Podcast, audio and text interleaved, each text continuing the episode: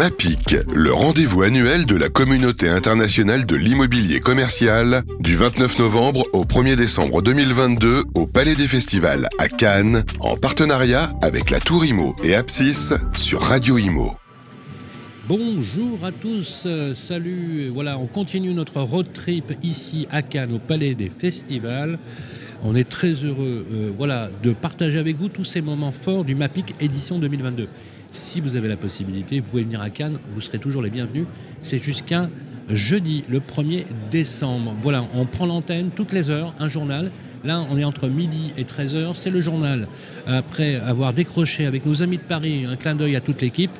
Euh, et merci encore pour les transferts. Merci également à ceux qui nous écoutent. Alors, on s'était dit dans cette édition qu'on allait faire les journaux et réagir avec les professionnels en activité, notamment nos partenaires de la Tour Imo. Ils ont ouvert le bal ce matin pour la première journée du MAPIC. Ils sont avec nous, avec Ruben Tayeb. Euh, bonjour Ruben.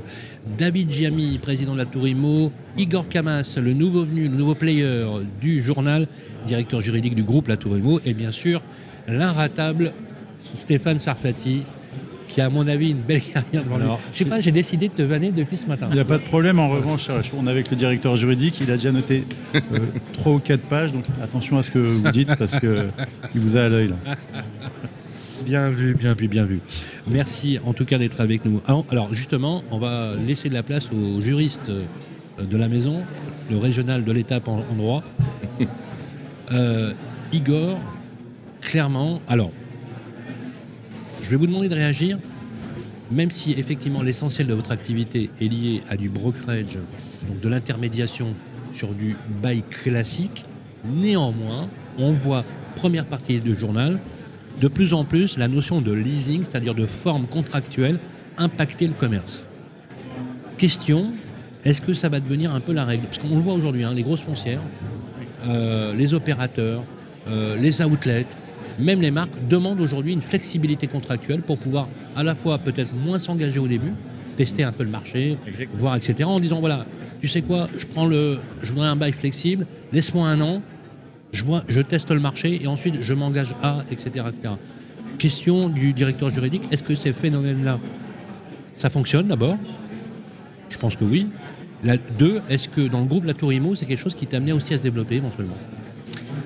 Depuis la crise du, Covid, on a vu euh, le, type de bail éphémère, comme on dit euh, de manière large, se développer. Donc il y a deux types de baux.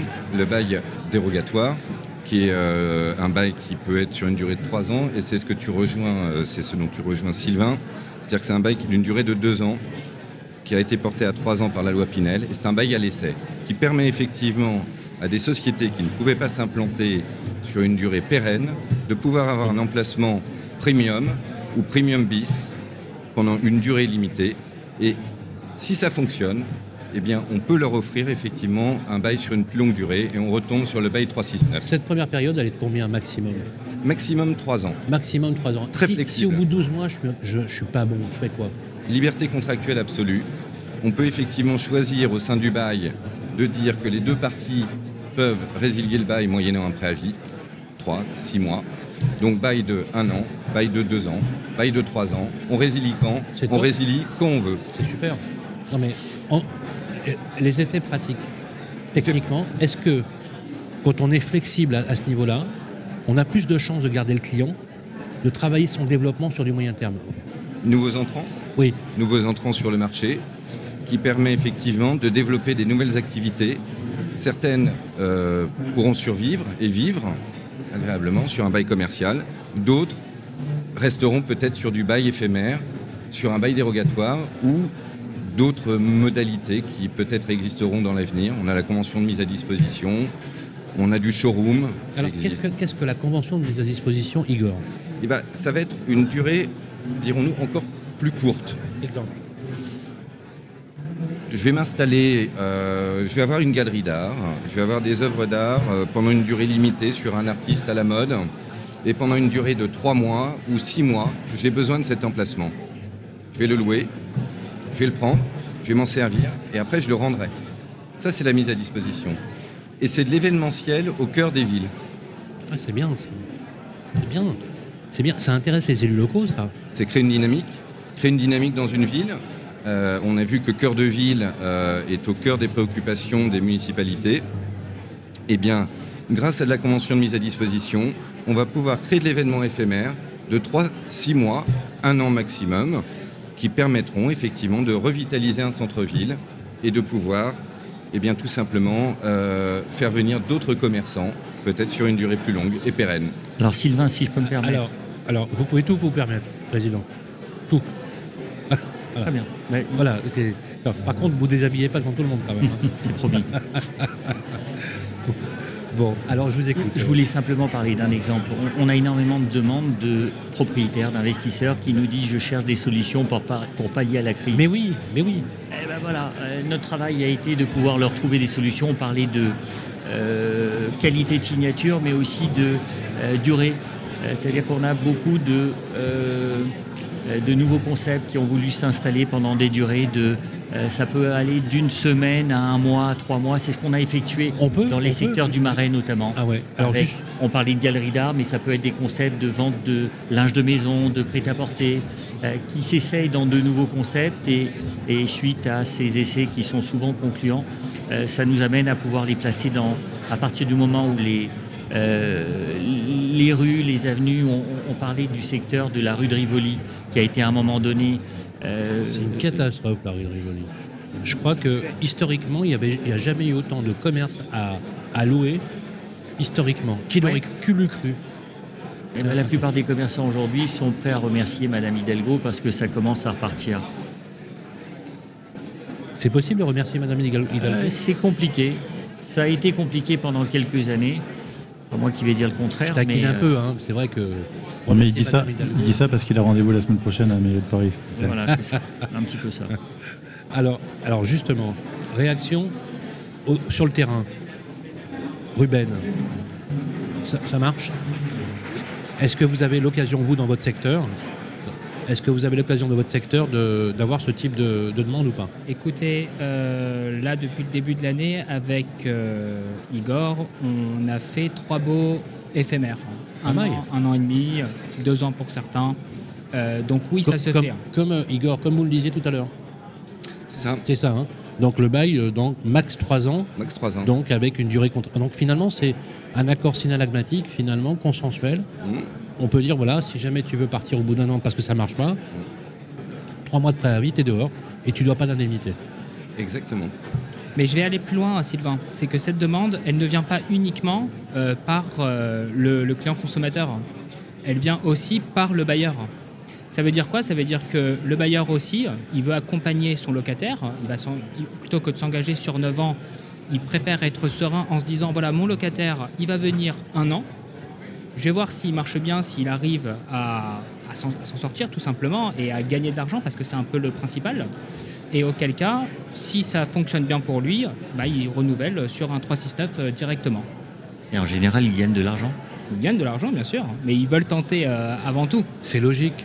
C'est de plus en plus logique, euh, Stéphane. Dans, dans- dans- dans votre quartier, il y a eu beaucoup aussi de, de on va dire, de, de quartiers qui ont changé de de destination, de mutation. Des, des commerces qui étaient plus attractifs, d'autres moins. il n'y a pas beaucoup de vacances dans votre quartier. Alors, euh, on a un peu partout euh, la vacance, donc euh, Co- Comment, comment que, que- réaction justement sur ces relations euh, contractuelles Est-ce que la flexibilité permet d'attirer des nouveaux clients alors oui, développer- ça répond à deux problématiques en fait. La première pour les propriétaires de trouver des solutions avant de pouvoir signer des baux plus classiques comme euh, Bail 369. Et euh, ça répond à une problématique aussi pour les commerçants qui parfois se posent des questions, euh, veulent tester leurs produits ou leur capacité à pouvoir gérer un business et du coup euh, peuvent s'exprimer sur des très courtes durées. Alors moi je peux en parler parce que j'ai ma, ma fiancée qui, euh, qui fait des pop-up, donc, euh, donc euh, Ah, j'en ai voilà, il fallait bien que je le place hein, à un moment ouais. donné.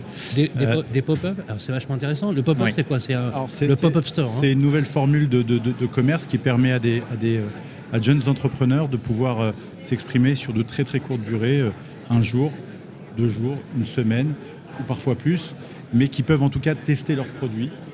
Ils peuvent euh, réagir surtout parce qu'ils ne vont pas commander pour toute l'année, mais pour une, pour une petite quantité qui va leur permettre de tenir sur quelques jours. et peut-être ré- réajuster si ça ne convient pas. C'est une nouvelle forme de commerce. Ah, mais c'est extraordinaire.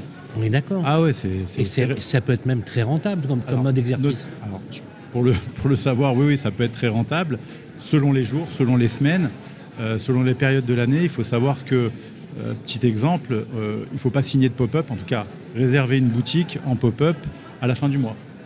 Parce que les gens attendent leur, leur salaire pour aller le dépenser. Non, mais c'est c'est plein de petites astuces comme ça qu'il faut savoir. C'est quoi Vous avez un exemple, un pop-up, par exemple, le type de, de marchandises vendues ou Alors, de produits, par exemple, qui marche bien Alors, qui marche bien, bah, en fait, le, le- le prêt-à-porter sur des. euh, Sur des Le prêt-à-porter Ah Oui. ouais, ah ouais. Oui.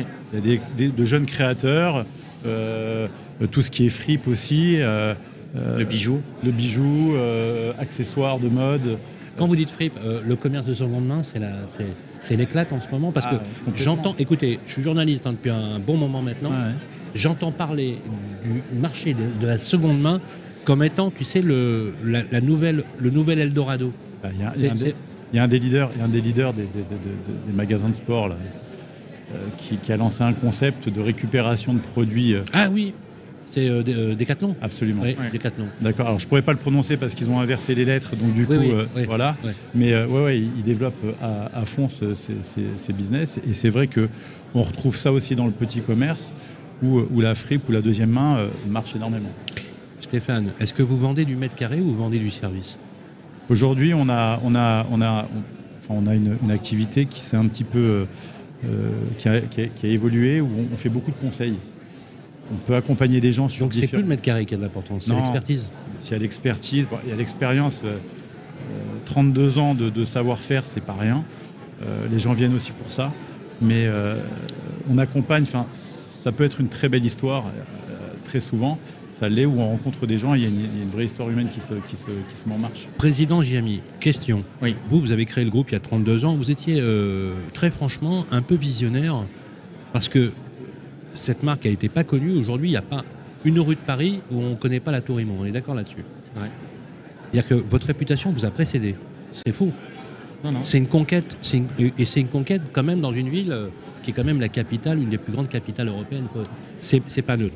Bien évidemment, vous avez essaimé beaucoup, puisque beaucoup d'anciens collaborateurs ont créé leur- des boîtes euh, et qui finalement la concurrence, c'est simple parce que ça vous challenge au quotidien. Exactement. La question est euh, qu'est-ce qui fait que des brokers comme vous, au sens du MAPIC, hein, je dis voilà, broker parce que euh, les agents immobiliers tels qu'on leur parle ici euh, aux Anglais, etc., ils comprennent pas trop, euh, font que ces marchés-là, ces marchés très résilients, vont toujours fonctionner avec euh, cette flexibilité. Est-ce que vous avez observé là, sur les cinq dernières années, une vraie évolution dans la demande de vos clients, de le développement?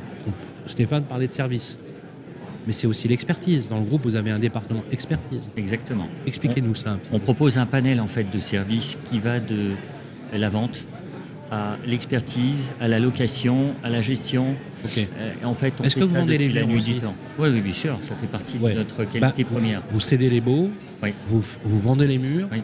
et vous travaillez aussi la planification, c'est-à-dire que, est-ce que vous travaillez les avis de valeur, vous travaillez la, la, la- la catégorie. Est-ce qu'éventuellement vous, allez jusqu'à, euh, j'allais dire presque la maîtrise d'ouvrage, vous savez, l'assistance à la maîtrise d'ouvrage Bien sûr, tout à fait.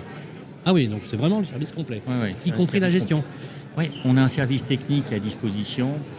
Qui gère, euh, je sais pas, dans un immeuble qui a été acheté par l'un de nos investisseurs, on a géré toute la partie technique avec la faisabilité pour pouvoir y installer un ascenseur, pour créer encore une fois une activité, euh, on parlait d'activité éphémère euh, ou précaire, on travaille beaucoup sur, euh, avec des partenaires dans, dans le Airbnb aujourd'hui. Donc d'où l'intérêt pour nous de faire appel à tous ces services. Vous aviez, alors, est-ce que dans le groupe euh, Igor, vous avez un, un- aussi un, un département capital market? Oui, on a un département Capital Market qui se charge de, de, de regarder en fait les gros dossiers euh, pour les présenter à des investisseurs. Et je pense que David pourrait mieux vous en parler que moi. Alors justement, on va parler justement du développement de l'asset, de la partie asset ou de la partie euh, capital market. Sur la partie juridique qui vous concerne euh, au premier chef, les évolutions que l'on voit sur le bail 369. Vous savez, euh, aujourd'hui, il y a des- il y, a plusieurs commissions parlementaires qui parlent de réformer la durée. Vous savez, c'est le cas pour les bureaux. Mais ça fait 10 ans qu'on en parle, ou 20 ans qu'on en parle. hein. Parce que l'idée, c'est en fait, l'idée sous-jacente, c'est on va pas en fait. on- on- on- c'est ce que disent les Européens d'ailleurs. hein. ils disent que les, en Allemagne. que les Français, en fait, euh, à cause des relations contractuelles, freinent la création d'entreprises. C'est pour ça qu'il y a l'essor du coworking, parce que c'est vachement intéressant le coworking. C'est de l'hôtellerie, tu viens, tu t'installes, euh, ça marche, tu restes, ça marche pas, tu t'en vas, ça coûte plus cher, mais c'est pratique, très pratique. Est-ce que dans le commerce, on verra naître ce type de formule ou pas? Deuxième chose, où ça- en France, on a une particularité. Le pas de porte a une valeur et le fonds de commerce a une valeur, ce qui n'est pas le cas en Europe. Oui. Bah, Je crois que c'est d'ailleurs le seul pays où ça se, ça se passe comme ça. hein. Je crois que c'est même le seul. ab- absolument. C'est le seul pays. Ouais, c'est d'ailleurs Vous savez que pour les, étrangers, euh, c'est très étrange. Alors juridiquement, le fonds a une valeur parce qu'il est attaché à quelque chose qui est de nature juridique, Igor. Vous pensez que ça, ça pourrait éventuellement être nivelé? Aujourd'hui, on voit, on voit que l'Europe essaie de niveler un peu partout. Depuis très longtemps, on dit que le fonds de commerce va disparaître, que les sessions de fonds de commerce ne se feront plus, C'est vrai. on- euh, ouais. que finalement, pendant le Covid, ce qu'on a travaillé, c'est effectivement des protocoles de résiliation de bail et la personne rendrait les clés. Donc euh, elle perd tout en fait, en quelque sorte. Euh, Oui, mais surtout qu'en plus, les personnes achètent cher des fonds de commerce. Je posais la question à, à- à quelqu'un que vous connaissez bien, c'est Charles Marinakis, Oui. qui, euh, dans, dans un grand jury de la presse immobilière, qui est le président de Century 21, euh, un petit clin d'œil pour lui, où il disait de toute façon, euh, je lui posais la question, je lui dis Charles, est-ce que c'est possible de mettre un terme à la vente des fonds de commerce? Il me dit c'est impossible. Il me dit faut dire que l'État doit indemniser tous ceux qui ont acheté un fonds de commerce avec une planification. Ça représenterait des sommes folles. on ne reviendra pas sur le passé, je pense pas. Sur l'avenir, euh, j'y crois pas non plus. Parce que Personnellement, tous ceux qui ont acheté des fonds de commerce, même sur 10-15 ans, Mm. euh, en sachant que les durées quand même sont en moyenne entre 7 et 10 ans, euh, eux aussi ils ont besoin de capitaliser. Moi, je pense que le, le- le modèle du bail commercial tel qu'on le connaît en France euh, perdurera. Il a su évoluer, euh, notamment par le biais euh, de baux qui sont au-delà de 9 ans. On a le bail de 10 ans qui permet d'avoir une période ferme et donc de rassurer aussi le, le bailleur euh, vis-à-vis de la pérennité de son, de son locataire. On a- à l'époque, on avait des baux de 12 ans Et dans, oui, les, dans les centres commerciaux. On ne peut pas aller au-delà parce que sinon il faut qu'on passe par acte notarié. Et sans aller dans, dans un méandre de détails, je pense qu'on aura une pluralité de, de rapports contractuels. Donc on aura le bail commercial traditionnel 369, le bail euh, au-delà de 9 ans, où on pourra adapter certaines euh, choses telles qu'une période ferme euh, de 6 ans ou de 10 ans, Ah oui, 6 ans ferme, vous dites.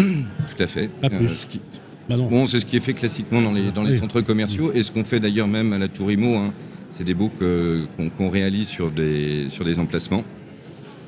Peut-être d'autres formules à venir et parallèlement à ça, ce que l'on disait, euh, convention de mise à disposition, un jour, un mois, trois mois, un bail dérogatoire euh, que Madame Pinel euh, disait, hein, c'est un bail à l'essai, une période maximum de trois ans. On rend les clés ou on poursuit. Évidemment, si on poursuit, on fait un bail commercial. C'est Est-ce effectivement la qu'il y a une conception de valeur, Igor Quand on fait un bail euh, éphémère, un bail de 3 ans, il n'y a pas de valeur de fonds.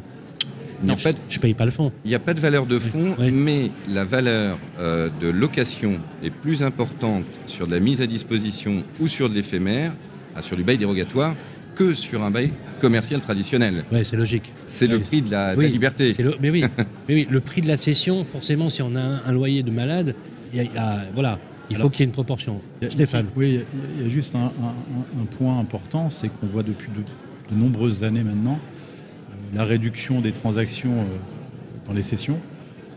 Ah oui, Ah, énormément, oui, oui. Nous, ça représente. euh, on en fait, hein, mais on en fait beaucoup moins qu'avant. Moi, quand j'ai démarré il y, a, il y a- il y a- il y a 11 ans, on ne faisait quasiment que ça. Aujourd'hui, ça représente un très faible pourcentage de nos transactions.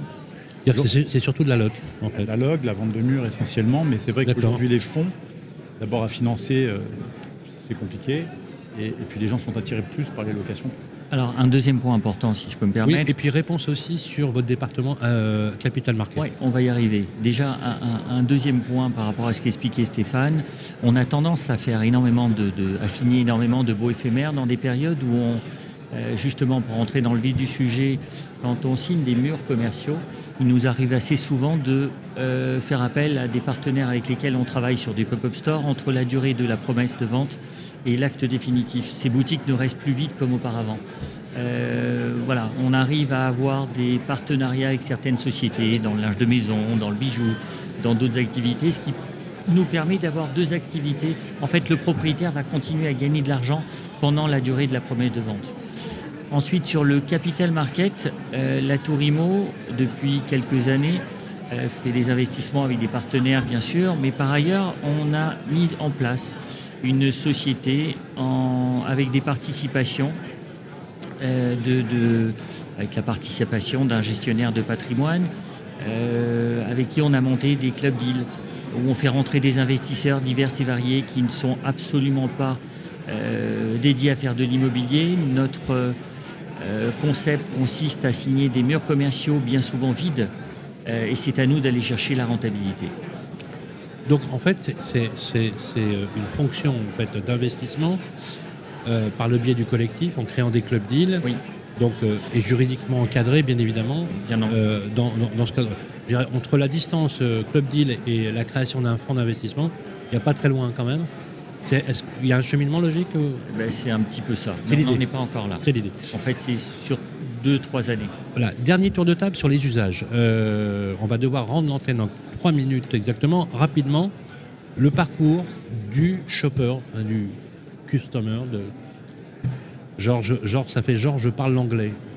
Bon, on va dire voilà. Alors, On moi, Sylvain, j'ai j'ai rien compris. là. Voilà, merci, merci. Ça fait plaisir d'avoir des amis. Désolé, Merci. Euh, le parcours du consommateur aujourd'hui, il a clairement changé. Euh, on, en a parlé ce matin dans le journal. On a dit effectivement la proximité est revenue euh, d'attaque.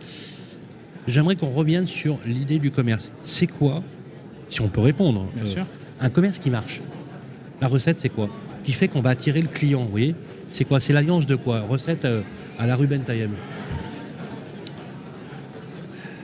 L'ingrédient. Non mais voilà, vous êtes dans, vous êtes dans votre secteur.